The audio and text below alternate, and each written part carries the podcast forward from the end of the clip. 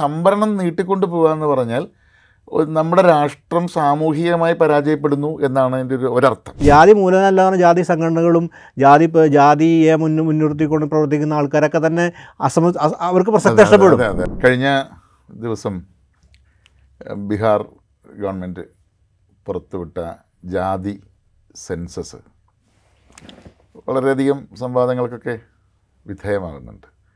അതിന്റെ ഒരു സംഗതി വാസ്തവത്തിൽ ഈ വരാൻ പോകുന്ന ലോക്സഭാ തെരഞ്ഞെടുപ്പിൽ എന്തായിരിക്കും പ്രധാനപ്പെട്ട ഒരു തിരഞ്ഞെടുപ്പ് വിഷയം അല്ലെങ്കിൽ എന്തായിരിക്കും അതിന്റെ ഒരു സംവാദ കേന്ദ്രം എന്ന് സംബന്ധിച്ച് കഴിഞ്ഞ കുറേ നാളുകളായി ഒട്ടനവധി വിഷയങ്ങൾ വരുന്നുണ്ട്. സ്വാഭാവികമായിട്ടും ബി ജെ പി അവരുടെ ഒരു വലിയ യുദ്ധത്തിന് പുറപ്പെടുമ്പോൾ ഉള്ള സന്നാഹം പോലെ അവർ ഏകീകൃത സിവിൽ കോഡ് കൊണ്ടുവരുന്നു. അതിന്മേൽ വലിയ ഒരു ചർച്ച പ്രതീക്ഷിക്കുന്നുണ്ടെങ്കിലും അത് വേണ്ടത്ര അവരുദ്ദേശിക്കുന്നത് പോലെയുള്ള ഒരു ചർച്ചയിലേക്ക് വികസിച്ചില്ല. അത് മുളയിലെ കരിഞ്ഞു പോയൊരു സംഗതിയായി മാറുന്നു. അവിടെ എവിടെയും ചെറിയ ചർച്ചകൾ. കാരണം ഏകീകൃത സിവിൽ കോഡിന്റെ അകത്ത് തന്നെയുള്ള അവരുടെ ഒരു ആന്തര ദൗർബല്യം കൊണ്ട് അവർക്ക് അത് മുന്നോട്ട് കൊണ്ടുപോകാൻ കഴിഞ്ഞില്ല.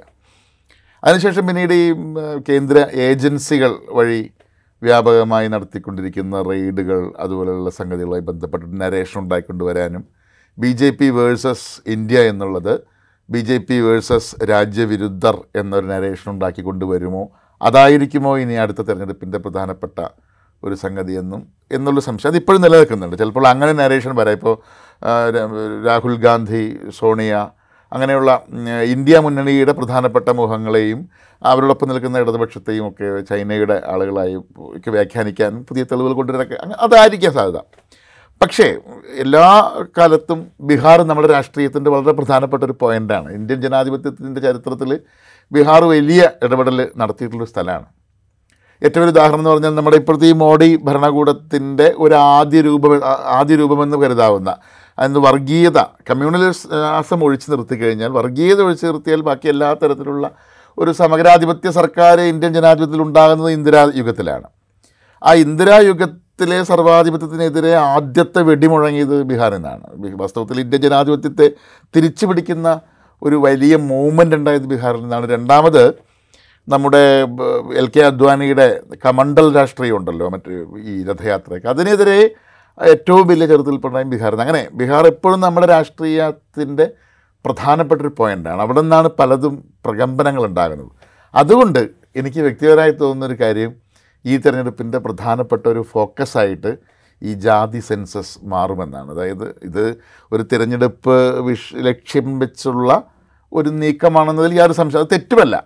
തിരഞ്ഞെടുപ്പ് എടുക്കുമ്പോൾ ഒരു സ്വാഭാവികമായിട്ടൊരു മുന്നണി ആ തിരഞ്ഞെടുപ്പ് നേരിടാനായിട്ട് പലതരത്തിലുള്ള രാഷ്ട്രീയ നീക്കം നീക്കങ്ങൾ നടത്തും. അതിൽ ഏറ്റവും ഇതുവരെ ഉണ്ടായതിൽ വെച്ച് ഏറ്റവും ശക്തമായിട്ടുള്ള ഒരു രാഷ്ട്രീയ നീക്കമായിട്ടാണ് ഞാനിതിനെ വ്യക്തിപരമായിട്ട് ഈ ജാതി സെൻസസിനെ മനസ്സിലാക്കുന്നത് ആ റിപ്പോർട്ടിനെ മനസ്സിലാക്കുന്നത്. കാരണം അതിനകത്തുള്ള പുറത്തു വന്ന വിവരങ്ങളുടെ വലിയ അസമത്വങ്ങളുടെ കണക്കുകളെല്ലാം നമ്മുടെ പൊതുമണ്ഡലത്തിലുണ്ട്. ആ കണക്കുകളൊക്കെ വലിയ തോതിൽ ചർച്ചാ വിഷയമായി കഴിഞ്ഞാൽ അത് രണ്ടിനെ രണ്ട് ഗ്രൂപ്പിനെയും ഒന്നുകിൽ ആ ചർച്ചാ വിഷയമാക്കുന്നവരെ തിരിഞ്ഞു കടിക്കും അതല്ലെങ്കിൽ നിലവിലുള്ള ഭരണകൂടങ്ങളെ ഇല്ല തെറിപ്പിച്ച് കളയാൻ. പ്രത്യേകിച്ചും സംഘപരിവാർ ഗവൺമെന്റിനെതിരായ ഒരു ജനവികാരം ഉണർത്താൻ ഇന്ത്യ മുന്നണിക്ക് വലിയൊരു കരുത്ത് പകരാനൊക്കെയുള്ള മരുന്ന് ഈ സംഗതിയിലുണ്ട് എന്നാണ്. അതിനുള്ളൊരു ഒരു ആഘാതശേഷി ഉള്ള ഒന്നാണ് ജാതി സെൻസസ് എന്ന് ഞാൻ കരുതുന്നു. അത് സംബന്ധിച്ച് ഉള്ള അങ്ങനെ അതിൽ നിന്ന് നമുക്ക് ഈ ചർച്ച ആരംഭിക്കാൻ തോന്നുന്നു. അതായത് എന്തായിരിക്കും ഈ തെരഞ്ഞെടുപ്പ് ഈ ജാതി സെൻസസ് ഇപ്പോൾ പുറത്തു വന്ന റിപ്പോർട്ട് ഈ തെരഞ്ഞെടുപ്പിന് ഏത് രീതിയിൽ തെരഞ്ഞെടുപ്പിലെ ഏത് രീതിയിലൊക്കെ സ്വാധീനിക്കും? ഞാൻ ഈ പറഞ്ഞ പോലെ ബീഹാറിൽ നിന്നുള്ള ഈ പ്രകമ്പനം ഇന്ത്യയിലൊരു രാഷ്ട്രീയ മാറ്റം കൊണ്ടുവരാൻ പര്യാപ്തമാണോ? എന്നുള്ളതാണ്. സുബിൻ പറഞ്ഞത് പ്രധാനപ്പെട്ട കാര്യമാണ്. കാര്യം ഇന്ത്യൻ രാഷ്ട്രീയ സംബന്ധിച്ചോളം വലിയ മാറ്റങ്ങൾക്ക് ഗതിമാറ്റത്തിന് ഈ ജാതി സെൻസസ് കാരണമാകാൻ സാധ്യതയുണ്ട്. അതുകൊണ്ടാണ് അതിന് ബി ജെ പി ഭയപ്പെടുന്നതും. തെരഞ്ഞെടുപ്പിന് തെരഞ്ഞെടുപ്പിൽ അത് വലിയൊരു പങ്ക് വഹിക്കുന്നതോടൊപ്പം തന്നെ സാമൂഹ്യ നീതിയുടെ രാഷ്ട്രീയം. അത് കഴിഞ്ഞ പത്ത് ഇരുപത്തഞ്ച് കൊല്ലമായിട്ട് വളരെ പിന്നോട്ട് പിന്നോട്ടടിച്ചിരിക്കുന്ന കാര്യമാണ് സാമൂഹ്യ നീതിയുടെ രാഷ്ട്രീയത്തിൽ കോൺഗ്രസും ദുർബലപ്പെടുത്തിയതെങ്കിലും കോൺഗ്രസ് ഒരിക്കലും ആ സാമൂഹിക രാഷ്ട്രീയത്തിന്റെ ഒരു പൂർണമായിട്ട് ഉൾക്കൊണ്ട് ഉൾക്കൊള്ളാത്തൊരു പ്രശ്നം കോൺഗ്രസ് ഉണ്ടായിരുന്നു അപ്പോൾ ഇതിൽ ഈ ജായ്സൻസുമായി ബന്ധപ്പെട്ട് വന്നിട്ടുള്ള പുതിയൊരു നീക്കമെന്ന് പറയുന്നത് പുതിയൊരു മാറ്റം എന്ന് പറയുന്നത് കോൺഗ്രസ് ചരിത്രത്തിൽ ആദ്യമായിട്ട് ഒരുപക്ഷെ ഇതിനെ ഉൾക്കൊള്ളാൻ തുടങ്ങി തീരു- തീരുമാനിച്ചിരിക്കുന്നു. അത് വലിയൊരു മാറ്റമാണ്. അത് ആ മാറ്റം എന്ന് പറയുന്നത് കോൺഗ്രസ് പോലെ ദേശീയ പ്രസ്ഥാനത്തിന്റെ വലിയൊരു പാരമ്പര്യമുള്ള ഒരു കോൺഗ്രസ് ഇത് കാരണം ഉൾക്കൊള്ളുന്നു ഇന്ത്യണലൈസ് ചെയ്യുന്നുള്ളൂ തന്നെ. സാമൂഹിക രാഷ്ട്രീയം. അത്. എക്കാലം സോഷ്യലിസ്റ്റുകളുടെ മേഖലയായിരുന്നു അത്. ആ സോഷ്യലിസ്റ്റുകളുടെ മുന്നോട്ട് വെച്ച കർപ്പൂരി താക്കൂർ ആണെങ്കിലും അതിനുശേഷം പിന്നീട് തൊണ്ണൂ എന്താ പറയുക നമ്മുടെ എൺപതുകളുടെ അവസാനം വി പി സിംഗിന്റെ ഗവൺമെന്റ് തുടർന്ന് വന്ന സോഷ്യലിസ്റ്റുകളുടെ ഒരു പ്രധാനപ്പെട്ട രാഷ്ട്രീയ പ്ലാങ്കായിരുന്നു ഈ ഒ ബി സംവരണമായി ബന്ധപ്പെട്ടും ഈ സാമൂഹ്യ സാമൂഹിക അധിഷ്ഠിതമായിട്ടുള്ള സംവരണ രാഷ്ട്രീയം.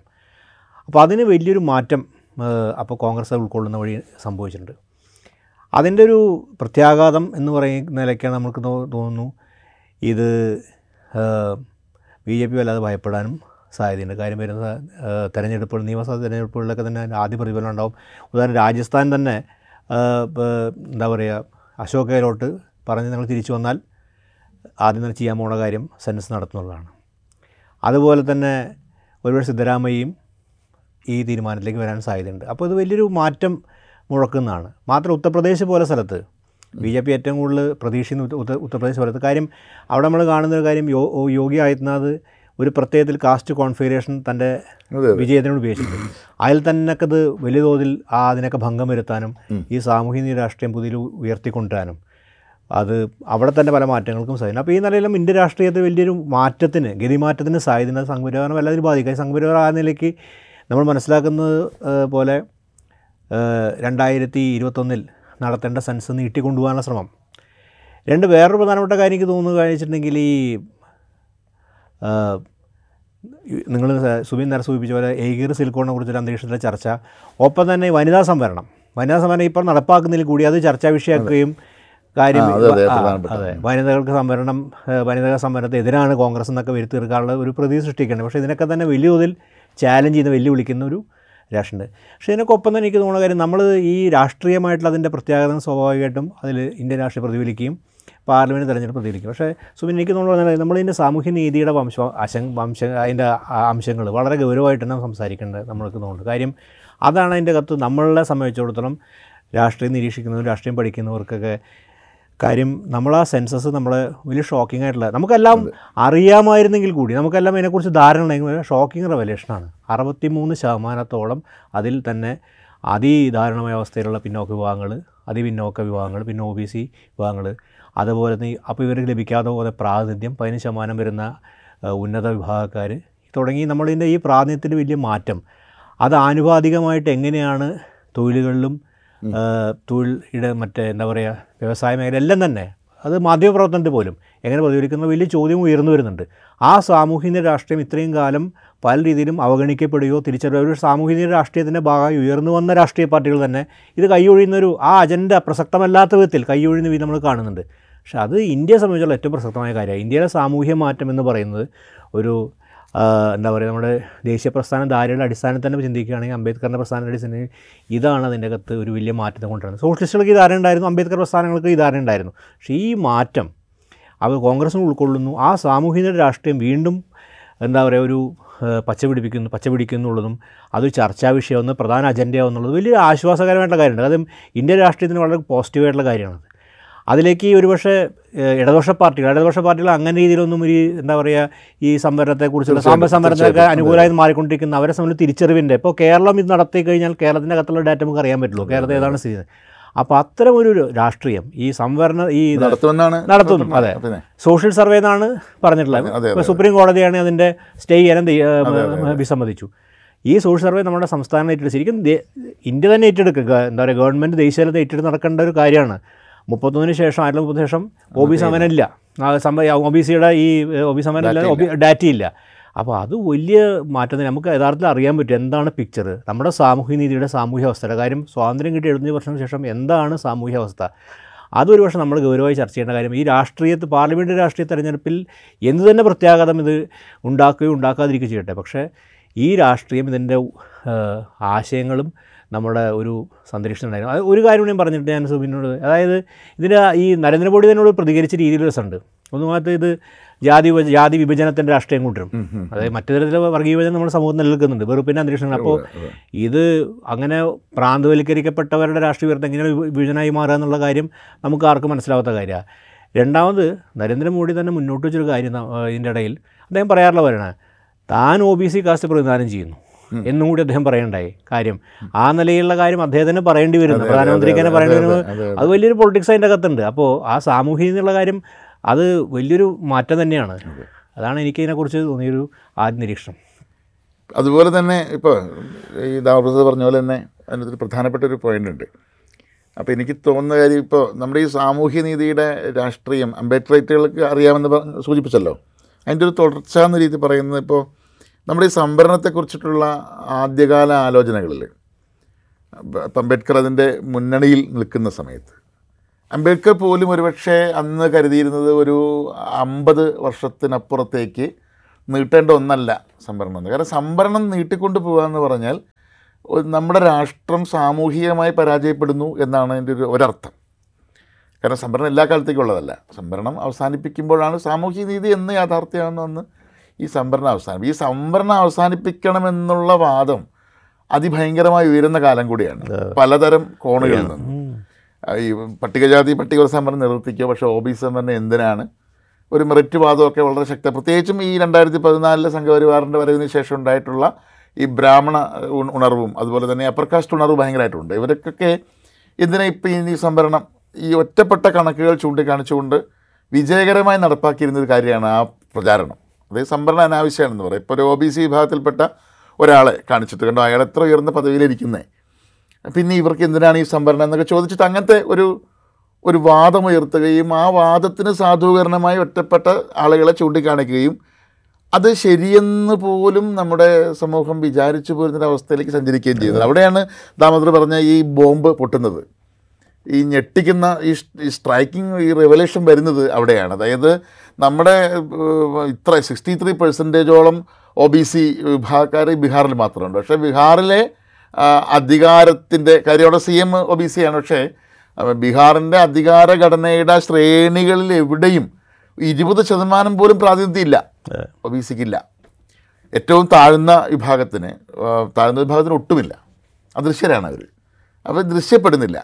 ഇപ്പോൾ പറഞ്ഞല്ലോ ഇപ്പോൾ കേരളത്തിൽ ഉൾപ്പെടെ വലിയ സാമൂഹിക മാറ്റം ഉണ്ടാകുമെന്ന് പറഞ്ഞു. അത് ഭയങ്കര അത്ഭുതകരമായിട്ട് മാറ്റം ഉണ്ടാകേണ്ടതാണ്. കാരണം കേരളത്തിലാണ് ഒരുപക്ഷെ ഇന്ത്യയിൽ തന്നെ ഏറ്റവും കൂടുതൽ സംവരണ വിരുദ്ധമായ ഒരു പ്രചാരണത്തിന് സ്കോപ്പ് കൂടുതലുള്ള കേരളത്തിലാണ്. കാരണം നമ്മൾ മറ്റ് തലങ്ങളിൽ നേടിയ സാമൂഹികമായ മുന്നേറ്റങ്ങളുണ്ട്. സാക്ഷരതാ പ്രസ്ഥാനം അതിലൂടെ എല്ലാവർക്കും പേരെഴുതാനും ഒപ്പിടാനും നോക്കൂ. അപ്പോൾ സം അവർ ഭയങ്കര സാക്ഷരരായി മാറി പിന്നെ ഇന്ന സംവരണം.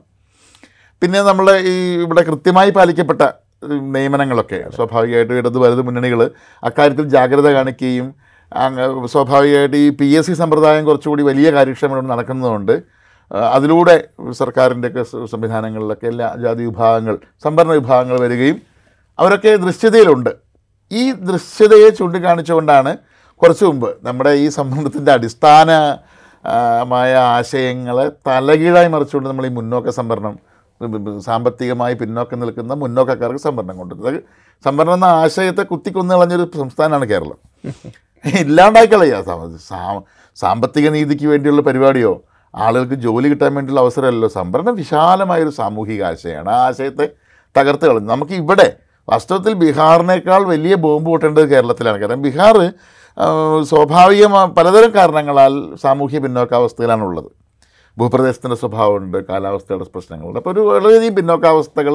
പക്ഷേ കേരളം വലിയ തോതിൽ മേനി നടിക്കുന്നത് നമ്മൾ മുന്നോക്കാവസ്ഥയിലാണെന്ന്. ഇവിടെ പിന്നോക്കാവസ്ഥ ഇല്ല ഇവിടെ ദളിതരാക്കായാലും ഒ ബി സിക്കായാലും ഒക്കെ സാമൂഹികമായി ഉയർന്ന അവസ്ഥകളുണ്ട്. പിന്നെ എസ് എൻ ഡി പി പ്രസ്ഥാനങ്ങളുടെയൊക്കെ വലിയ ശക്തമായുള്ള സാന്നിധ്യം ഉള്ളതുകൊണ്ട് എന്ത് പിന്നോക്കാവസ്ഥയാണ് ഉള്ളത്? ആകെ എന്തെങ്കിലും പിന്നോക്കാവസ്ഥ ഉണ്ടെങ്കിൽ ബ്രാഹ്മണർക്കാണ് അല്ലെങ്കിൽ അപ്പർ കാസ്റ്റിനാണെന്നുള്ള ഒരു വാദം. നായർക്കാണ് പിന്നോക്കാവസ്ഥ പിന്നെ ഉള്ളത് അതുകൊണ്ടാണ് ഈ മുന്നോക്കക്കാരിലെ സാമ്പത്തിക അവശതയുള്ളവർക്ക് പിന്നെ സംവരണം വേണമെന്ന വാദമൊക്കെ അവർ ഉയർത്തിക്കൊണ്ട് വരുന്നതിന്റെ പ്രധാന ഈ അടുത്തിടയ്ക്ക് മന്ത്രി രാധാകൃഷ്ണനുമായി ബന്ധപ്പെട്ട അമ്പല പ്രശ്നത്തിൽ പോലും ഈ അതിന്റെ മറുപടിയിൽ ഈ ബ്രാഹ്മണ സഭാംഗങ്ങളുടെ മറുപടി വായിച്ചാൽ മനസ്സിലാവും നമ്മുടെ സാമൂഹ്യ അവസ്ഥയെക്കുറിച്ചുള്ള ചിത്രം എടുത്തിട്ടുണ്ട് അപ്പോൾ ഇവിടെ വാസ്തവത്തിൽ വരണം. ഇവിടെ വന്നിട്ട് ഒറ്റ കാര്യം നോക്കിയാൽ മതി. എത്രത്തോളം അധികാര പങ്കാളിത്തം ജനസംഖ്യാനുപാതികമായി ഇവിടുത്തെ ഒ ബി സിക്ക് ഇവിടുത്തെ ഷെഡ്യൂൾഡ് കാസ്റ്റിന് ഷെഡ്യൂൾഡ് ട്രൈബിനുണ്ട്? ഇവിടുത്തെ മുസ്ലിങ്ങൾക്കുണ്ട്. ഇവിടുത്തെ ക്രിസ്ത്യാനികൾക്കുണ്ട്. അപ്പോൾ കണക്ക് വരട്ടെ. പന്ത്രണ്ട് ശതമാനം വരുന്ന ഒരു ജാതി വിഭാഗം എത്രത്തോളം ഉന്നതമായ പദവികൾ വിരാജിക്കുന്നു? അതൊരു സത്യമാണ്. അവർ പ്രോപ്പർ വഴികളിലൂടെ വന്നവരാണ്. ഈ പ്രോപ്പർ വഴി വെറുതെ ഉണ്ടായതല്ല. അതൊരു ചരിത്രം ഉണ്ടാക്കി കൊടുത്താണ് അവർക്ക് ഇവിടുത്തെ അധികാര ബന്ധങ്ങൾ അധികാരഘടനയുമായി അവർക്കുണ്ടായിരുന്ന സജീവ ബന്ധത്തിന്റെ ഭാഗമായിട്ടാണ് അവർക്ക് ഈ വഴി ഉണ്ടായത്. അതവർ പറയില്ല. ഇടയ്ക്കത് കയറിയതല്ലല്ലോ അവർ അവരുടെ വഴിയുടെ തുടക്കം എന്ന് പറയുന്നത് ആ അധികാരം എന്താണ് ആ കണക്ക് വരട്ടെ. അപ്പോൾ എത്ര ഇപ്പോൾ കഴിഞ്ഞ ദിവസം ഒരു ദളിത് പ്രവർത്തനായുള്ള അധ്യാപകൻ അദ്ദേഹം ഒരു ഫേസ്ബുക്ക് പോസ്റ്റ് ഇടുന്നുണ്ട്. അദ്ദേഹം ഇവിടുത്തെ മന്ത്രിമാരായിരുന്നവരെ ജാതി നില എടുത്തിട്ടാണ് പറയുന്നത്. ഒരു കൗതുകരമായ കാര്യമാണ്. ഞാൻ ഒറ്റ കാര്യം കൂടെ ഞാൻ അവസാനിപ്പിക്കാം.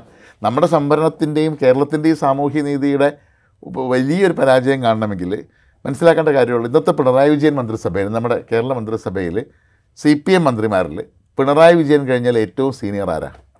ഏറ്റവും മുതിർന്ന ആൾ കെ രാധാകൃഷ്ണനാണ് പക്ഷേ ഏറ്റവും മുതിർന്ന വകുപ്പ് കെ രാധാകൃഷ്ണന്റെ അല്ല?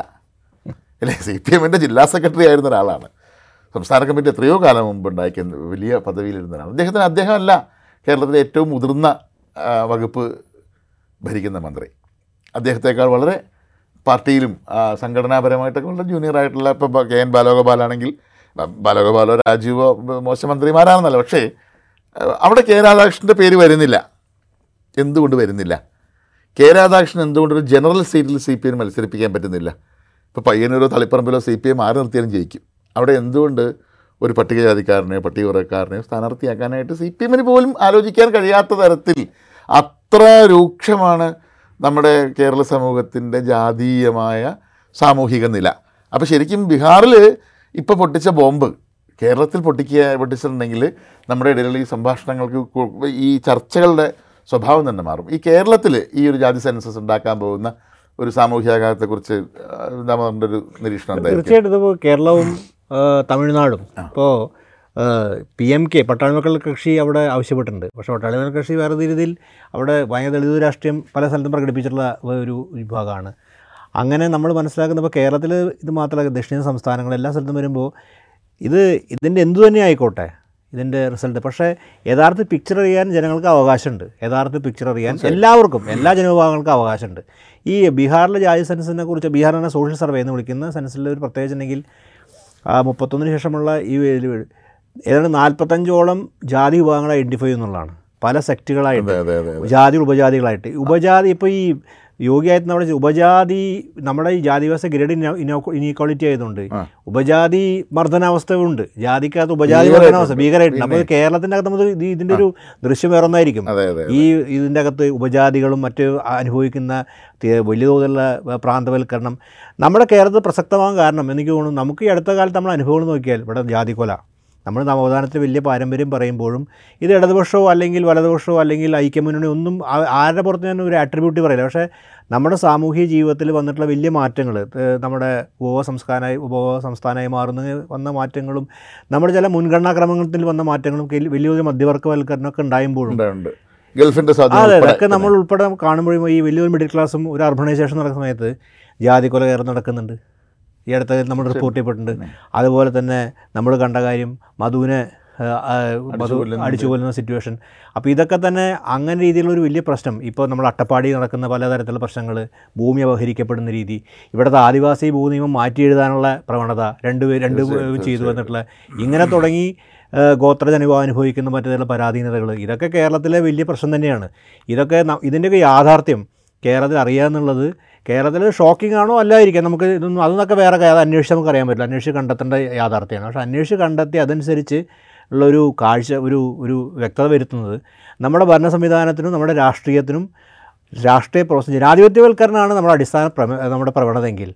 ഇത് നമ്മൾ അന്വേഷിക്കാൻ ബാധ്യതയുണ്ട്. കാര്യം ജനാധിപത്യവൽക്കരണം എന്ന് പറഞ്ഞാൽ അഞ്ച് വർഷം നടന്ന തിരഞ്ഞെടുപ്പല്ല. അത് അധികാരത്തിൽ പ്രാന്തവൽക്കരിക്കപ്പെട്ടവർക്ക് കൊടുക്കുന്ന പ്രാതിനിധ്യം അതിന്റെ അടിസ്ഥാന സ്വഭാവമാണ്. നമ്മുടെ ഭരണഘടന സാമൂഹ്യമായ പിന്നോക്കാവസ്ഥയ്ക്കാണല്ലോ ഈ സംവരണം. അപ്പോൾ സംവരണം എന്ന് പറയുന്നതും അതുപോലെ തന്നെ സെൻസിന്റെ അടിസ്ഥാനത്തിൽ എങ്ങനെയാണ് അധികാര ശ്രേണികളിൽ പങ്കാളിത്തമുള്ളത് പറയുന്നത് ജനാധിപത്യവൽക്കരണ അടിസ്ഥാന പ്രശ്നമാണ് ജനാധിപത്യം ഇപ്പോൾ നമ്മൾ കാണുന്ന വൻതോതിൽ സുബിൻ വളരെ കൃത്യമായിട്ട് സൂചിപ്പിച്ച കാര്യം. ഈ ഞാനത് ഒരു പ്രത്യേക പാർട്ടി എടുത്ത് പറയുന്നില്ല. പക്ഷേ എല്ലാ പാർട്ടിയിലും നേതൃത്വ നിലയിലുള്ള ആൾക്കാരും അണികളായിട്ട് വരും. അണികളിൽ ഒരുപാട് ജാതി വിഭാഗങ്ങളുണ്ടായിരിക്കാം കാര്യം അവരായിരിക്കും പലതരത്തിലുള്ള പ്രവർത്തനങ്ങൾ ഏർപ്പെട്ടുണ്ടാവുക പക്ഷേ നേതൃത്വം എത്തുമ്പോൾ എന്തൊക്കെയോ തരം തടസ്സങ്ങൾ. ഇവരുടെ മുകൾ തട്ടിലേക്ക് ഉയർച്ചയ്ക്ക്. കാര്യം ദീർഘകാല പാരമ്പര്യമുള്ള ആൾക്കാർ പോലും കേന്ദ്ര കമ്മിറ്റിയോ അല്ലെങ്കിൽ ഉയർന്ന അപ്പുറത്തേക്ക് പോകാൻ പറ്റാതിരിക്കുന്ന അവസ്ഥ. കോൺഗ്രസിലുണ്ട്. ഞാൻ പേരെടുത്ത് പറയുന്നത് കോൺഗ്രസിലുണ്ട് എല്ലാ സ്ഥലത്തുണ്ട് ബി ജെ പിയിലുണ്ട്. ബി ജെ പിയിൽ അതിന് പറയുമ്പോൾ ആൾക്ക് ചർച്ചയില്ല പക്ഷേ ബി- ചില കാര്യം ചില ബി ജെ പി ഇരിക്കുന്ന സമയത്ത് കുറച്ചുകൂടി ആനുകൂല്യം. അത് അവരുടെ പ്രത്യേക രാഷ്ട്രീയ അജണ്ടയുടെ അടിസ്ഥാനത്തിൽ. പക്ഷേ ഈ ഒരു യാഥാർത്ഥ്യം അപ്പോൾ അധികാര ശ്രേണി എവിടെ നിൽക്കുന്നു? എന്നൊരു തിരിച്ചറിവ് മലയാളിക്ക് ഉണ്ടാവും നൽകുക അതാണ് നമ്മുടെ ഒരു നവോത്ഥാനത്തെ യഥാർത്ഥത്തിൽ ഒരു പുതിയ ഗൈഡൻസായി മാറുക. എവിടെ നിൽക്കുന്നു? നമ്മുടെ സാംസ്കാരികമായുള്ള അവസ്ഥ മാധ്യമങ്ങളുടെ അവസ്ഥ ഭരണാധികാരത്തിന്റെ അവസ്ഥ വിദ്യാഭ്യാസ സ്ഥാപനങ്ങളുടെ അവസ്ഥ നമ്മുടെ സ്വകാര്യ മേഖലയുടെ അവസ്ഥ നമ്മുടെ സ്വകാര്യ മുതലാളിമാരുടെ അവസ്ഥ ഇതൊക്കെ തന്നെ നമുക്ക് കാണിക്കുന്ന ഒരു കാഴ്ച. പക്ഷേ എനിക്ക് തോന്നുന്നു ഇന്ത്യൻ സംസ്ഥാനങ്ങളിൽ അത് വ്യത്യസ്തമായ റിസൾട്ടായിരിക്കും വന്ന് വന്നേക്കാം. നമുക്കറിയില്ല. അതുപോലെ തന്നെ എനിക്ക് തോന്നുന്നു വേറൊരു കാര്യം ബീഹാർ സോഷ്യൽ സർവേയിൽ ഈ മോഡി ഉന്നയിക്കാൻ ശ്രമിച്ച ഒരു പ്രധാനപ്പെട്ട കാര്യം പ്രധാനമന്ത്രി ഉന്നയിക്കാൻ ശ്രമിച്ചൊരു കാര്യം ഇതാണ്. അതായത് കൂടുതൽ ഏഹ്, അതിന്റെ ഹിന്ദി വാക്ക് എനിക്ക് കൃത്യമായിട്ട് അറിയില്ല. പക്ഷേ കൂടുതൽ ജനസംഖ്യകളാൽ കൂടുതൽ അധികാരം എന്ന നിലയ്ക്കുള്ള ഒരു പ്രസ്താവന രാഹുൽ ഗാന്ധി നടത്തുകയും അതിന്റെ അടിസ്ഥാനത്തിൽ അതിനെ വളരെ വേറെ രീതിയിലാണ് പ്രൈം മിനിസ്റ്റർ റീഡ് ചെയ്തത്. അതിന് പൊളിറ്റിക്കൽ റീഡിംഗ് ആണ്. ഞാനൊന്നും പറയുന്നത് പൊളിറ്റിക്കൽ റീഡിംഗ് ഭൂരിപക്ഷം ഹിന്ദുക്കളാണല്ലോ ആ നിലയ്ക്ക് നോക്കുകയാണെങ്കിൽ. അദ്ദേഹം ആ ജാതി സംഭവം മാറ്റി ഭൂരിപക്ഷം ഭൂരിപക്ഷം ഹിന്ദുക്കൾക്ക് അധികാരം കൊടുക്കാനാണ്. അങ്ങനെയാണെങ്കിൽ മൻമോഹൻ സിംഗ് പണ്ട് പറഞ്ഞ ആയുത്ത അവകാശം മൈനോറിറ്റീസിനായിരുന്നു അതും തിരസ്കരിച്ചുകൊണ്ട് എന്നുള്ളൊരു വേറെ റീഡിംഗ് ഉണ്ട്. അപ്പോൾ നമ്മൾ ഒരു ഈ അങ്ങനത്തെ റീഡിങ് പോസിബിൾ ആവുന്ന ഒരു പൊളിറ്റിക്സും കൂടി ഇന്ത്യയിൽ നിലനിൽക്കുന്നുണ്ട് ഇതുള്ളത് പിന്നെ നിങ്ങൾ പറഞ്ഞൊരു പ്രധാനപ്പെട്ട കാര്യം വേറെ കാര്യമാണ്. ഒരു കഴിഞ്ഞ ഒരു പത്തിരുപത് കൊല്ലം കേരളത്തിലാണ് ഏറ്റവും അധികം ഈ ഒരു മെറിറ്റോറിയസ് എന്നുള്ള വലിയ പ്രതീതി സൃഷ്ടിക്കപ്പെടുന്നുണ്ട്. ആ മെറിറ്റിന്റെ രാഷ്ട്രീയം മെറിറ്റ് എങ്ങനെയാണ് ഉൽപ്പാദിപ്പെടുന്നത് മെറിറ്റ് എങ്ങനെ ഉണ്ടാവും നിങ്ങൾ പറഞ്ഞ പോലെ വഴിനാരും കയറി വന്നല്ല എല്ലാത്തിനും ഹിസ്റ്റോറിക്കലി ഗ്രൗണ്ടഡ് ആണ്. ഹിസ്റ്റോറിക്കൽ ആണ് അധികാരത്തിൽ പങ്കാളിത്തം. അധികാരം എന്നാണ് നമുക്ക് വിദ്യാഭ്യാസം ഉണ്ടാവുന്നത് അധികാരത്തിൽ പങ്കാളിത്തം വിദ്യാഭ്യാസം നമുക്ക് വീടുണ്ടാവുന്നു നമുക്ക് ഭൂമി ഉണ്ടാകുന്ന അങ്ങനെ അധികാരം എന്നിട്ട് ഒട്ടനവധി ഘടകങ്ങളുണ്ട്. ഭൂമി വിദ്യാഭ്യാസം നമ്മുടെ ഇതെല്ലാം. അപ്പോൾ ഇതൊക്കെ തന്നെ ഒരു തിരിച്ചറിവിന്റെ ഘട്ടമായിരിക്കും നമുക്ക്. ഇത് അയൽ നിഷേധിക്കപ്പെടുകയാലും പുറത്താക്കപ്പെടുകയാലും പുറന്തള്ളപ്പെടുക അല്ലെങ്കിൽ അധികം അല്ലെങ്കിൽ ആക്സ് പോലും ഇല്ലാതിരിക്കുകയും ചെയ്യുന്ന സമയത്താണ് ഈ ഇതുണ്ടാകുന്നത് അപ്പോൾ ഇതൊരു ആ ഒരു കാഴ്ച നമുക്ക് ഓരോന്നിനെക്കുറിച്ചും നമ്മുടെ അവസ്ഥയെക്കുറിച്ച് കൃത്യമായി കണ്ടത് നിങ്ങൾ പറഞ്ഞ വളരെ കൃത്യകാര്യം മെറിറ്റിനെ കുറിച്ച് പിന്നെ ഈ പറഞ്ഞ പോലെ. മെറിറ്റ് എന്താണെന്ന് വിചാരണ ചെയ്യാനും. മെറിറ്റ് എന്താണെന്നുള്ള കാര്യം വിചാരണ ചെയ്യും. പിന്നെ നിങ്ങൾ വേറെ സൂചി സൂചി സൂചിപ്പിച്ച വേറെ കാര്യമുണ്ട്. സംവരണം എല്ലാ കാലത്തേക്കുള്ള സംവരണം അവസാനിക്കുന്നതിനാണ് നല്ലത്. സംവരണം അവസാനി പക്ഷേ സംവരണം എങ്ങനെ അവസാനിക്കും? സംവരണം അവസാനിക്കുമ്പോൾ എല്ലാവർക്കും പ്രാതി ഉണ്ടാവുകയും അങ്ങനെ സാമൂഹ്യത്തിന്റെ ശ്രേണി മാറുകയും ഒരു പക്ഷേ നാളെ സാമ്പത്തിക അടിസ്ഥാനത്തിലായിരിക്കും പുതിയ അതിലേക്ക് അതിലേക്ക് എത്തിച്ചേരാണ് അതാണ് ഒരു ആധുനികവൽക്കരണം. അതാണ് പുരോഗമനം. അതിലേക്കാണ് പോകേണ്ടത്. അപ്പോൾ അതിനെ മുൻനിർത്തി തന്നെയാണ് പോകുന്നത് പക്ഷേ ഇപ്പോൾ തന്നെ അത് പറഞ്ഞുകൊണ്ട് അങ്ങനെ നിലവിലില്ലാതിരിക്കുന്ന സാഹചര്യത്തിൽ സാമൂഹികമായി തന്നെയാണ് പിന്നോക്കാവസ്ഥ നിലനിൽക്കുന്നത്. സാമൂഹികമായി തന്നെ പുറന്തള്ളി നിലനിൽക്കുന്നതുകൊണ്ട് അത് വെച്ചുകൊണ്ട് മെറിറ്റിനെ കുറിച്ച് പറഞ്ഞ് നടത്തില്ല. അവന് മെറിറ്റിനെ കുറിച്ച് ഒരു വളരെ ഐഡിയലിസ്റ്റിക് ആയിട്ടുള്ള ഒരു വ്യാജ മിത്തുവിൻ നെഗറ്റീവ് ഉണ്ടാക്കുന്നുണ്ട് അത് ഈ അടുത്ത കാലത്ത് ഉണ്ടായതാണ് പല കാര്യ പല കാര്യങ്ങളും കാണിച്ചുകൊണ്ട് ഇതിന്റെ അപകടകരമായ വശം എന്ന് വെച്ചിട്ടുണ്ടെങ്കിൽ എന്താ പറയുക ഈ മെറിറ്റ് മെറിറ്റിനെ കുറിച്ച് ആർഗ്യുമെന്റിലും അതിഭീകര കാസ്റ്റിസ്റ്റ് ആർഗ്യുമെന്റ് ഉണ്ട്. കാര്യം ചില ഉന്നത സ്ഥാനങ്ങളിൽ ഇരിക്കുന്ന ആൾക്കാരുണ്ട്. ഇവർ ഇവർ കണ്ടോ? ഇവർ ഭയങ്കര മെറിറ്റിലാണ് ആ സ്ഥാപനം നന്നായി പോകുന്നത്. കാര്യം ഇവരുടെ പ്രശ്നം ഇത് ഇതുവഴിക്ക് മറ്റു ഒരു വിഭാഗത്തിന് ആ സ്ഥാനത്തേക്ക് വരാൻ അർഹതയില്ലാതെ മെറിറ്റ് ആർഗ്യുമെന്റ് തന്നെ മെറിറ്റിനെ കുറിച്ച് ആർഗ്യുമെന്റ് പറയാൻ ഉദ്ദേശിക്കുന്ന ഐഡിയലിസം കാര്യം ഒരാളുടെ കഴിവിന്റെ അടിസ്ഥാനത്തിൽ തെളിയിക്കണം. പക്ഷേ ഈ കഴിവിനെ തന്നെ ഇവർ ഇപ്പോൾ ഈ മെറിറ്റിന് ആർഗ്യുമെന്റുകാർ പ്രൊജക്റ്റ് ചെയ്യുന്നത് കഴിവിനൊരു ജാതി ഉണ്ടെന്നും ഈ ജാതി ഈ ജാതിപ്പെട്ട ആൾക്കാർക്ക് കഴിവുള്ളൂ എന്ന് സ്ഥാപിക്കുകയും ചെയ്യുന്നത്.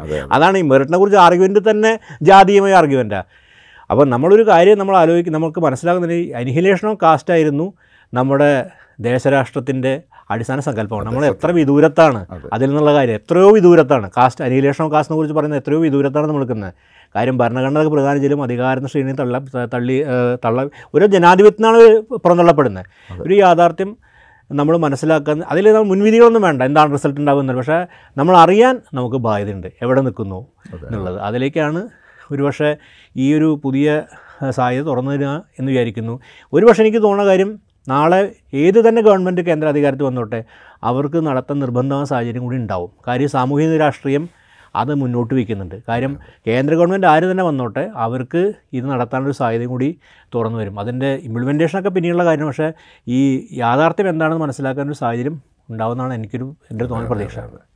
ഇപ്പോൾ പറഞ്ഞല്ലോ ഈ വളരെ പ്രധാനപ്പെട്ട സംഗതി അത്. വെച്ചിട്ടുണ്ടെങ്കിൽ അനിഹിലേഷൻ ഓഫ് കാസ്റ്റിനെ കുറിച്ച് ദാമോദർ പറഞ്ഞല്ലോ. അത് ഏറ്റവും ഈ നമ്മുടെ ഒരു ഈ ചർച്ചയുടെ ഒരു സത്യമായി മാറേണ്ട ഒരു വാചകം അത്. വാസ്തവത്തിൽ ഈ സംവരണവും അല്ലെങ്കിൽ സാമൂഹിക നീതി ഉറപ്പാക്കലും അതിലൂടെയുള്ള സാമ്പത്തിക നീതി ഉണ്ടാവലൊക്കെ അടിസ്ഥാനപരമായി എത്തിച്ചേരേണ്ട ലക്ഷ്യം ഈ ജാതി ഇല്ല ജാതി നിർമൂലനമാണ് ഭാഗ്യവശാൽ ഇപ്പോൾ പറഞ്ഞില്ല നമ്മുടെ അടിസ്ഥാന സത്ത എന്ന് പറഞ്ഞാൽ ഇന്ത്യയുടെ രണ്ടാമത്തെ ആത്മകഥ എന്ന് പറയാവുന്നത് ഈ ജാതി നിർമൂലനാണ്.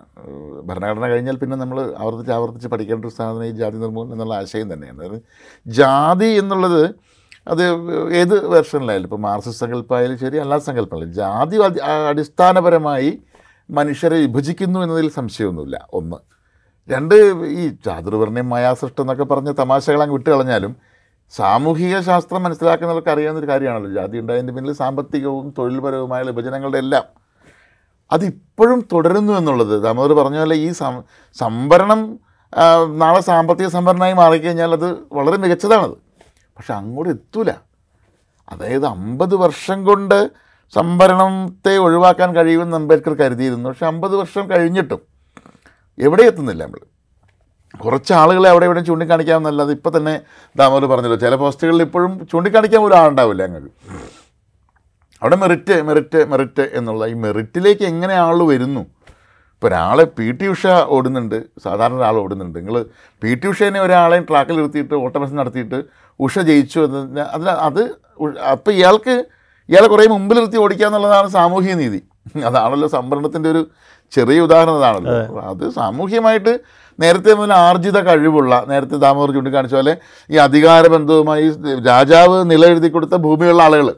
അത് ഞാൻ ഈ പറഞ്ഞ ഒരു സമുദായത്തെ ഒന്നും പറയുന്നില്ല നമ്മുടെ ഒന്നും വേണ്ട. ഒരു ഒരു ഏതെങ്കിലും ഇവിടെ ഭൂപടം അത് പ്രധാന ഈ മറ്റേ ജാതി സെൻസസ് പോലെ ഇന്ത്യയിലെമ്പാടും ഒരു ഭൂമി സെൻസസ് നടക്കേണ്ടതാണ്. ഭൂവുടമസ്ഥതയുടെ സെൻസസ്. ഈ ഭൂവുടമസ്ഥത എന്തായാലും മറ്റേ മറ്റേ മുകളിൽ നിന്നുണ്ടായതൊന്നുമല്ലല്ലോ. അത് എഴുതി കൊടുക്കപ്പെട്ടതല്ല ചാർത്തി കൊടുക്കപ്പെട്ട തുല്യം ചാർത്തി കൊടുക്കപ്പെട്ടതാണ്. ഇത് ആര് ചാർത്തി കൊടുത്തു? രാജാവ് ചാർത്തി കൊടുത്തു. അധികാരി ചാർത്തി കൊടുത്തു അല്ലേ?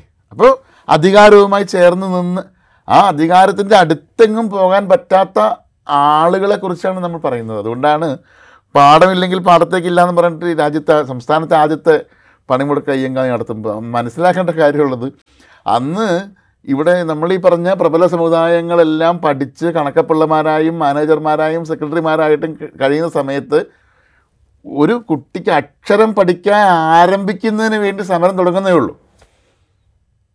അങ്ങനെയുള്ളൊരു സാഹചര്യത്തിൽ നിന്ന് അതായത് പി ടി ഉഷ ഒളിമ്പിക്സിൽ മത്സരിക്കുന്ന സമയത്ത് ഉള്ള ഈ ആളുകളാണ്. ആ ഒരു ഉദാഹരണം വെച്ച് നോക്കണം നിങ്ങൾ. ഇവിടെ ബ- രാജാവിന്റെ ഭരണസമിതിയിലൊക്കെ രാജാക്കന്മാരായിട്ട് വാണിരുന്ന പ്രബല സമുദായ അംഗങ്ങൾ ഇവിടെയുണ്ട്. ആ സമയത്താണ് ഈ ഒരു കുഞ്ഞിനെ പഠിപ്പിക്കാനായിട്ട് ഒരാൾ സ്കൂളിൽ ചെല്ലുമ്പോൾ പഠിപ്പിക്കാൻ പറ്റില്ല പുറത്താക്കി വിടുമ്പോൾ എന്റെ കുട്ടിയെ പഠിപ്പിച്ചില്ലെങ്കിൽ ഞങ്ങൾ ഈ പാടത്ത് മുട്ടിപ്പുല്ല് മുളിപ്പിക്കും നമ്മൾ സമരം ചെയ്തിട്ട് പഞ്ചമിയെ പഠിപ്പിക്കേണ്ടി വന്ന അയ്യങ്കാളിയുടെ നാടാണിത്. അവിടെ നിന്ന് പഠിത്തം തുടങ്ങുന്നുള്ളൂ. ഡോക്ടർ പൽപ്പ് ഇവിടെ പഠിച്ചു വന്നിട്ട് ഇവിടെ ജോലി കിട്ടാണ്ട് നാട് വിട്ടു പോകേണ്ട വന്നിട്ട് അധികം ഇതൊന്നും നൂറ്റാണ്ട് പുറയിലല്ല. വളരെ ചെറിയ കാലത്തിന് മുൻപാണ്. അപ്പോൾ അന്ന് പൽപ്പുവിനെ ഇവിടുന്ന് ഓടിച്ച സമയത്ത് പ്രബലമായിരുന്ന സമുദായങ്ങൾ എങ്ങനെ പ്രാബല്യത്തിലേക്ക് എത്തി എന്നുള്ളതിന്റെ അർത്ഥമാണ് ദാമോദർ ആദ്യം പറഞ്ഞ സാമൂഹികാവസ്ഥ. അതുകൊണ്ടാണ് ഇത്തരം സെൻസസുകൾ വരുമ്പോൾ ജാതി സെൻസസ് ആദ്യം വരിക. എത്ര ശതമാനം എത്ര ശതമാനം ജാതികളുണ്ട്? നമ്മളിപ്പോഴും കണക്ക് വെറുതെ എടുത്ത് പറയുന്ന പന്ത്രണ്ട് പതിനൊന്ന് അല്ല എത്ര ശതമാനം ഉണ്ട്? ഇവിടെ എത്ര ശതമാനം എസ് സി ഉണ്ട്? എത്ര ശതമാനം എസ് ടി ഉണ്ട്? അതിനെ തന്നെ ഉപ ആദ്യം പറഞ്ഞ പ്രധാനപ്പെട്ട പോയിന്റ് ആ ഉപജാതികൾ എത്ര പേരുണ്ട് അതിനകത്താണ് ഏറ്റവും ജാതി പീഡനങ്ങൾ നടക്കുന്നത്. അത് എത്ര പേരുണ്ട്? ഇനി രണ്ടാമത് ഇതിൽ അടുത്ത സംഗതി വേണ്ടത് അധികാര പങ്കാളിത്തം. മൂന്ന് സാമ്പത്തിക പങ്കാളം അവിടെയാണ് ഞെട്ടിപ്പോവുക. സാമ്പത്തിക പങ്കാളിത്തം പറഞ്ഞാൽ ഇപ്പം ഈ പറയുന്ന ഈ മെറിറ്റ് വാദക്കാരൊക്കെ ഇറങ്ങി ഓടേണ്ടി വരും.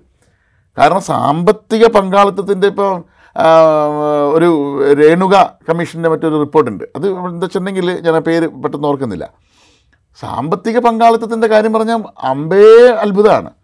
മൊത്തം സമ്പത്തിന്റെ അറുപത്തി മൂന്ന് അറുപത്തിനാല് അറുപത് ശതമാനത്തോളം കൈവശം വെച്ചിരിക്കുന്നത് തീരെ കുറഞ്ഞ വിഭാഗങ്ങളാണ്. അത് ഇപ്പോൾ കേരളത്തിൽ പോലും നമ്മൾ ഞെട്ടിപ്പോകും അങ്ങനെ. ഭൂവുടമസ്ഥ സർവേവനം ഈ സംഗതികളെല്ലാം വരട്ടെ എന്ന് ദാമോദർ പറഞ്ഞ പോലെ തന്നെ ഇതെല്ലാം വന്നിട്ട് ഇതെല്ലാം ചിത്രീകരിക്കട്ടെ. മൊത്തം ഏതൊക്കെ ജാതി വിഭാഗങ്ങൾക്ക് എത്രത്തോളം ഭൂമിയുണ്ട്?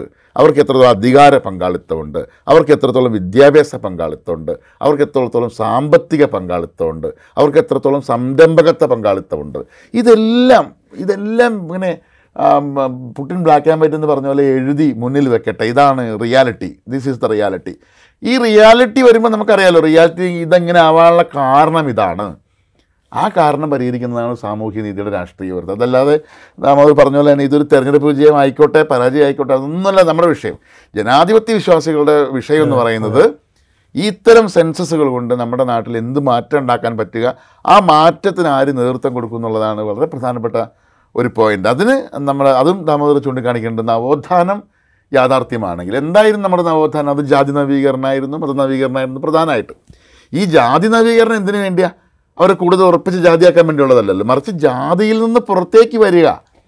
ജാതിയിൽ നിന്ന് എന്തെങ്കിലും നിങ്ങൾക്ക് പുറത്തേക്ക് വരിക എന്നുള്ളതാണല്ലോ. വീട്ടിൽ ആയാലും ശരി ഗുരു ആയാലും ശരി ഒക്കെ ജാതിയിൽ നിന്ന് പുറത്തേക്ക് വരുന്നതിന്റെ ഒരു ഗുരു അതിന്റെ ഏറ്റവും വലിയ ഒരു ലെജൻഡായി മാറുന്നത് ഈ ജാതിയെ വാസ്തവത്തിൽ അംബേദ്കറിന് മുമ്പ് ജാതി നിർമൂലനം പറഞ്ഞ ഒരാൾ ഗുരുവാണ്. അതുകൊണ്ടാണ് ഇന്ത്യയുടെ രണ്ടാമത്തെ ആത്മകഥ എന്ന് പറയുന്ന രീതിയിൽ ഈ ജാതി നിർമൂലനം വരുന്നത്. ഗുരുവിന്റെ ജാതി നിർമൂലനം ഉണ്ട് അംബേദ്കറുടെ ഉണ്ട്. രണ്ട് ജനറേഷനുകളിൽ നിന്നിട്ട് ഇന്ത്യയെ വായിക്കുന്ന ആൾക്കാരാണ്. അപ്പോൾ അതിലേക്ക് എത്താം എത്തിയെന്ന് നോക്കാം.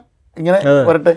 നമ്മൾ അവിടെ ഇവിടെ നിന്നിട്ട് സംസാരിക്കുകയല്ലോ കണക്കുകൾ സംസാരിക്കട്ടെ. കണക്കുകൾ സംസാരിക്കുന്ന രീതിയിലൊരു സർവേ വരേണ്ടതാണ് അത്യാവശ്യം. അതാണ് എനിക്ക് ഇതിനകത്ത് കൺക്ലൂഡ് ചെയ്യാനുള്ളത് ഈ അംബേദ്കറിന്റെ ഈ അംബേദ്കർ ഈ ജാതിയുടെ ഉത്ഭവത്തെ കുറിച്ച് അംബേദ്കറിന്റെ റീഡിങ് സോഷ്യോ എക്കണോമിക്കൊപ്പം തന്നെ ഈ എൻഡോഗമി തുടങ്ങിയ ഒരുപാട് പുതിയ ആശയങ്ങൾ കൊണ്ട് വളരെ ഡിഫറെന്റ് ആയ റീഡിങ് വളരെ ഇന്റലക്ച്വൽ റീഡിംഗ് ആണ് അത് കൊണ്ടുവന്നത് അപ്പോൾ ആ നിലയിൽ നമ്മൾ നോക്കുകയാണെങ്കിൽ തുടർച്ചയിലേക്ക് ഈ ജാതി നിർമൂലനം എന്ന് പറയുന്ന ഒരു ഘട്ടം എന്ന് പറയുന്നത് ഈ നമ്മുടെ സെൻസസിന്റെ സോഷ്യോ എക്കണോമിക് സ്റ്റാറ്റസ് സർവേ നോക്കുന്നുണ്ട്. കാര്യഭൂമിയുടെ സ്ഥിതിയും അതൊക്കെ ഉള്ളത് ആത്മീയ ഇപ്പോൾ ഒരു ജാതി നിലനിൽക്കുന്നത് ജാതി ഒരു മൂലധനമായതുകൊണ്ടാണല്ലോ നിലനിൽക്കുന്നത്. ജാതി ഒരു മൂലധനമാണ് കാര്യം സാമൂഹ്യ വ്യാപാരത്തിൽ മൂലധനമാണ് അപ്പോൾ ആ മൂലധനം ആവുന്നതുകൊണ്ട് തന്നെയാണ് ജാതിയുടെ ഒരു പ്രസക്തി നിൽക്കുന്നത് സംവരത്തിന് ആത്യന്തികമായ ലക്ഷ്യം ജാതി ആവശ്യമില്ലാതായി മാറും. ഈ ആവശ്യമില്ലാത്ത സാധനം ആൾക്കാർ എടുക്കില്ല. ജാതി നിങ്ങൾക്ക് ആവശ്യമില്ലെങ്കിൽ നിങ്ങളുടെ സാമൂഹിക നമ്മൾ പല കാര്യങ്ങളും സത്യത്തിൽ വിട്ടുപോകുന്നത് അത് ആവശ്യമില്ലാതായി. സാമൂഹികമായിട്ടുള്ള പല കാര്യങ്ങളും നമ്മൾ പലതും പിന്നെ പോയത് ചരിത്രത്തിൽ നിന്ന് പോയത് നമുക്ക് ആവശ്യമില്ലാതായി മാറിയതും അത് ആവശ്യമില്ലായി മാറിയതുകൊണ്ടാണ്. ചരിത്രം ആവശ്യമില്ലാതായി മാറി. അല്ലെങ്കിൽ കൊണ്ടുവിടുന്ന തന്നെ. പലതും. അതെല്ലാ വിഭാഗത്തിലും നോക്കിക്കഴിഞ്ഞാൽ ആവശ്യമില്ലാതായി മാറി. കാര്യം അതുകൊണ്ട് യാതൊരു പ്രസക്തിയില്ല. ആ മൂലധനം അല്ലാതായി മാറും. അപ്പോൾ ഈ ജാതി ഒരു മൂലധനം ഇല്ലാതായി മാറുന്ന സ്ഥിതി ഉണ്ടാവും. അതാണ് അത്യന്തികമായിട്ട് ഈ സെൻസസിന്റെയൊക്കെ ഒരു ലക്ഷ്യമായിരിക്കേണ്ടത്. കാര്യം ഇത് ആവശ്യമില്ല. അപ്പോൾ പിന്നെ ജാതി പ്രസക്തമല്ലാതെ ജാതി ആവശ്യമില്ല. പിന്നെ ഈ കമ്പോളത്തിൽ നമ്മുടെ സാമൂഹിക കമ്പോളത്തിൽ സാമൂഹ്യ വിനിമയങ്ങളും കൈമാറാനുള്ള ഒരു ഉപകരണമല്ലാതെ മാറും. അപ്പോൾ പിന്നെ ഇത് അപ്പോൾ ഒരുപക്ഷെ അങ്ങനെയുള്ള ഒരു ഇപ്പോൾ ഞാനിപ്പോൾ ഹരീഷിന്റെ ഒരു കഥയാണ് ആലോചിക്കുന്നത്. മോദസ്ഥനായി നിന്ന് മാതൃഭൂമി പ്രസിദ്ധീകരിച്ച. അതെ അപ്പോൾ അത്തരം ഒരു അത് അതിനൊക്കെ ഒരു ഭയങ്കര ഹരീഷ് അതെ. അതിനകത്ത്. പക്ഷേ ഹരീഷ് ഈ ഈ കേരളത്തിൽ സംഭവിച്ച സാമൂഹ്യ മാറ്റം ഇതിനകത്ത് കൊണ്ടുവരുന്നുണ്ട്. വലിയ വലിയ തരം വരുന്ന മാറ്റങ്ങൾ ആ മാറ്റത്തിന് ആ മാറ്റത്തിനകത്ത് ന്യൂവാൻസാണ് ആണ് ഹരീഷിൽ ക്യാപ്ചർ ചെയ്യുന്നത്. ഇതേപോലെ തന്നെ വലിയൊരു മാറ്റം കേരളം പ്രതീക്ഷിക്കേണ്ട കാര്യം. ഇതൊരു സ്ഥലത്ത് നടന്ന മാറ്റം. ഈ മാറ്റത്തിൽ അപ്പോൾ ഹരീഷിന്റെ കഥയിൽ നോക്കിക്കഴിഞ്ഞാൽ കാണാൻ പറ്റുന്നത് അതിന് ഒരു സാമൂഹ്യ ഇൻഡിക്കേറ്റേഴ്സ് ഭയങ്കര ഉണ്ട് കഥയിൽ അത് വളരെ പ്രധാനപ്പെട്ട ഒരു കഥയാണ് കേരളത്തിൽ വളരെ അതെ. സാമൂഹ്യ ഇൻഡിക്കേറ്റേഴ്സ് ഉണ്ട് അയാൾ കൊണ്ടുവന്നതിൽ ഹരീഷ് അതിന്റെ അകത്തുള്ള സാമ്പത്തിക നിലവാരം ആ രണ്ട് വീട്ടുകാരുമുള്ള ബന്ധത്തിന് ഭാഷയിലും ഭാഷയിലെ വ്യത്യാസം ഒപ്പം തന്നെ സാമ്പത്തിക നിലവാരം അതെ. ഒരുമിക്കുകയും എന്നാൽ വേറിട്ട് നിൽക്കുകയും ചെയ്യുന്ന പല ഘടകങ്ങളിനകത്ത് കാണാൻ പറ്റും. അങ്ങനെ ഒരു സ്ഥിതിവിശേഷം നമ്മുടെ ഒരു എനിക്കുള്ള ക്യാമ്പസുകളൊക്കെ ഇന്ന് ഏതാണ്ട് വന്നിട്ടുണ്ട്. അങ്ങനെ ഒരു വലിയ മാറ്റത്തിന് വിധേയുണ്ട്. അപ്പോൾ അതിന്റെ തുടർച്ചകൾ എന്താണെന്നുള്ളതാണ് ഒരുപക്ഷെ ആത്യന്തിക പരീക്ഷണം. അതിലേക്ക് പോകാനായിട്ട് എല്ലാവരും സന്നദ്ധരാകുന്ന സിറ്റുവേഷൻ കാര്യം ജാതി മൂലമല്ലാതെ ജാതി സംഘടനകളും ജാതി ജാതിയെ മുൻ മുൻനിർത്തിക്കൊണ്ട് പ്രവർത്തിക്കുന്ന ആൾക്കാരൊക്കെ തന്നെ അസമ അവർക്ക് പ്രസക്തി അതെ. അവർക്ക് തന്നെ പ്രശ്നം അവർ തന്നെ മാറാൻ നിർബന്ധമാവും. അതെ, അതെ, അതെ. അത്തരം ഒരു അതൊരു ഉട്ടോപ്പിയാണെന്ന് എനിക്ക് തോന്നുന്നില്ല. കാര്യം എന്താ ഉട്ടോപ്പിയ സാധനമല്ല. കാര്യം കാര്യം ഇങ്ങനെ പല സാധനം ഉപേക്ഷിക്കപ്പെട്ട് തന്നെയാണ് സമൂഹം മുന്നോട്ട് പോയിട്ടുള്ളത്. സമൂഹം അതെ അത് അങ്ങനെ ആ ഉപേക്ഷ വരും. അത്. ആ ഉപേക്ഷ അങ്ങനെ തരത്തിൽ ഉപേക്ഷിക്കുന്ന സ്ഥിതി ഉണ്ടാവുന്ന ഒരു പുതിയൊരു സാഹചര്യമാണ് ഈ സോഷ്യൽ സർവേ പ്രദാനം ചെയ്യുന്നത്. പക്ഷേ അതിന് എനിക്ക് തോന്നുന്നു എല്ലാവരും ഇത് പറ്റി അട്ടിമറിക്കപ്പെട്ടേക്കാം ഇത്തരം. ഇപ്പോൾ തന്നെ അട്ടിമറി നടന്ന പോലെ തന്നെ അട്ടിമറിക്കപ്പെട്ടേക്കാം. കാര്യം ആത്യ രാഷ്ട്രീയ ബലാബലങ്ങളിൽ രാഷ്ട്രീയ ബലങ്ങൾ എന്തെങ്കിലും നേടാനുള്ള മാത്രം ഉപയോഗിക്കുന്ന ഘട്ടത്തുമ്പോൾ നമ്മൾ കേരളത്തിൽ കണ്ട പല ഈ ആദ്യഘട്ട നവോത്ഥാന സമരത്തിന് ശേഷം ആത്മീയത തന്നെ സമരമണ്ഡലാക്കി മാറ്റിയ കാലഘട്ടത്തിന് ശേഷം നമ്മൾ കാണുന്ന പിൽക്കാലത്ത് കാണുന്ന ഈ സമരങ്ങളൊക്കെ തന്നെ താൽക്കാലിക ലക്ഷ്യങ്ങൾക്ക് അധികാര ബലം അത് കഴിഞ്ഞാൽ വിട്ട് ഓടിപ്പോവുക അതായത് അത് കഴിഞ്ഞ് അപ്പം നിർത്തി തുടച്ചില്ല പിന്നോട്ട് ഓടുക.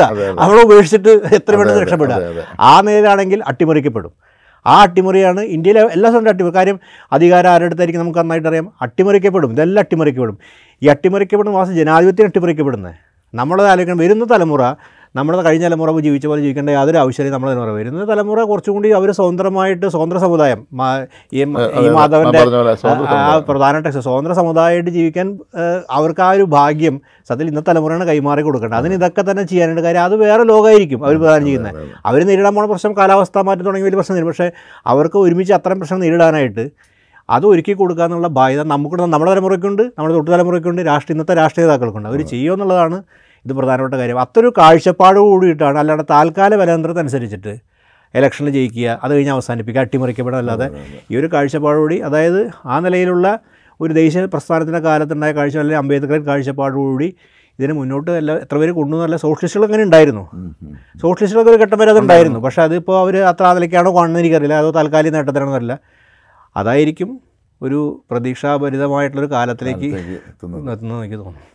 അപ്പം നമ്മുടെ ഈ സംവാദത്തിന്റെ ഒരു ഉണ്ടായ ഗുണച്ചുണ്ടെങ്കിൽ ഈ വിശദീകരണങ്ങളിലൂടെ നമുക്കിതിന്റെ ഇപ്പോൾ നമ്മൾ ചർച്ച തുടങ്ങിയപ്പോൾ ഇതിനെ ഒരു ഇലക്ഷൻ സ്ട്രാറ്റജി എന്ന നിലയിലാണ് നമ്മൾ ഈ സംവാദം ആരംഭിക്കുന്നത്. ഭയങ്കര കൗതുകമുള്ള കാര്യം അത് വെച്ചിട്ടുണ്ടെങ്കിൽ ഇത് തിരഞ്ഞെടുപ്പിൽ ആരെ സഹായിക്കുമെന്നുള്ള ഒരു ഫസ്റ്റ് ക്വസ്റ്റ്യൻ പക്ഷേ ചർച്ച പെട്ടെന്ന് തിരഞ്ഞെടുപ്പൊന്നും നമ്മളെ സംബന്ധിച്ചൊരു വലിയ വിഷയമല്ലാത്ത രീതിയിൽ കാരണം അത്ര ഭീകരമാണ് നമ്മുടെ സാമൂഹിക അസന്തുലിതാവസ്ഥയും ആ യാഥാർത്ഥ്യം അസന്തുലിതാവസ്ഥയുടെ യാഥാർത്ഥ്യം ഭയങ്കരമാണ്. അത് ഒരുപക്ഷെ ഒരു അധികാര രാഷ്ട്രീയത്തിന്റെ അല്ലെങ്കിൽ ഹിംസാത്മക അധികാരം തിരിച്ചു വരുന്നതിനേക്കാളൊക്കെ ഭീകരമാണ് ഈ സാമൂഹ്യ ഹിംസ നിലനിന്നുകൊണ്ടിരിക്കുന്നത്.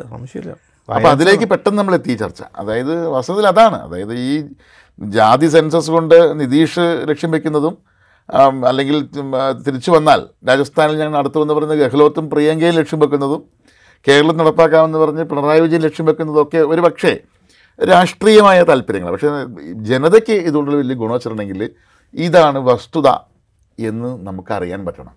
എന്നിട്ട് ദാമോദർ പറഞ്ഞ പോലെ നമുക്ക് ഉപേക്ഷിക്കാൻ കഴിയുന്ന ഒന്നായിട്ട് ഈ ജാതിയായാലും പദവികളെ മാറാൻ കഴിയുന്ന ഒരു സാമൂഹ്യാവസ്ഥയെ സൃഷ്ടിക്കാൻ ഈ ജാതി സെൻസ് കാരണമാണ്. അതല്ലാതെ നമ്മുടെ ചർച്ച തുടങ്ങിയപ്പോൾ ഉള്ള വഴിയല്ല. ചർച്ച തുടങ്ങിയപ്പോൾ നമ്മൾ ഇതിന്റെ ഒരു രാഷ്ട്രീയ സ്വഭാവത്തെക്കുറിച്ച് രാഷ്ട്രീയത്തെക്കാളൊക്കെ അതിഭയങ്കരമായിട്ട് ഈ രാഷ്ട്രീയ കേവല രാഷ്ട്രീയ നല്ല ഉദ്ദേശിച്ച് കക്ഷി രാഷ്ട്രീയത്തിന്റെ കേവല വിജയങ്ങൾക്കപ്പുറത്ത് ഒരു അനീതിയുടെ വലിയൊരു ഹിംസ ഹിംസാത്മകമായ അനീതി സോഷ്യൽ വയലൻസ് ഉണ്ട്. സോഷ്യൽ വയലൻസ് ഉണ്ട്. ആ വയലൻസിന്റെ പിക്ചർ പുറത്തേക്ക് വരാൻ ഇത്തരം സംഗതികൾക്ക് കഴിയണം. അതിനു വേണ്ടി അതിന് അതിനുള്ള ഒരു മൂവ്മെന്റ് ഉണ്ടാകട്ടെ. പക്ഷേ ആദ്യം പറഞ്ഞ പോലെ തന്നെ യാദൃച്ഛികമായി പറഞ്ഞാണെങ്കിൽ പോലും ഈ സോഷ്യലിസ്റ്റുകൾക്കാണ് പലപ്പോഴും ഈ ഒരു താല്പര്യം ഉണ്ടായിരുന്നത്. സോഷ്യലിസ്റ്റുകളുടെ ഒരു പിറന്ന ഭൂമിയാണ് ബീഹാർ.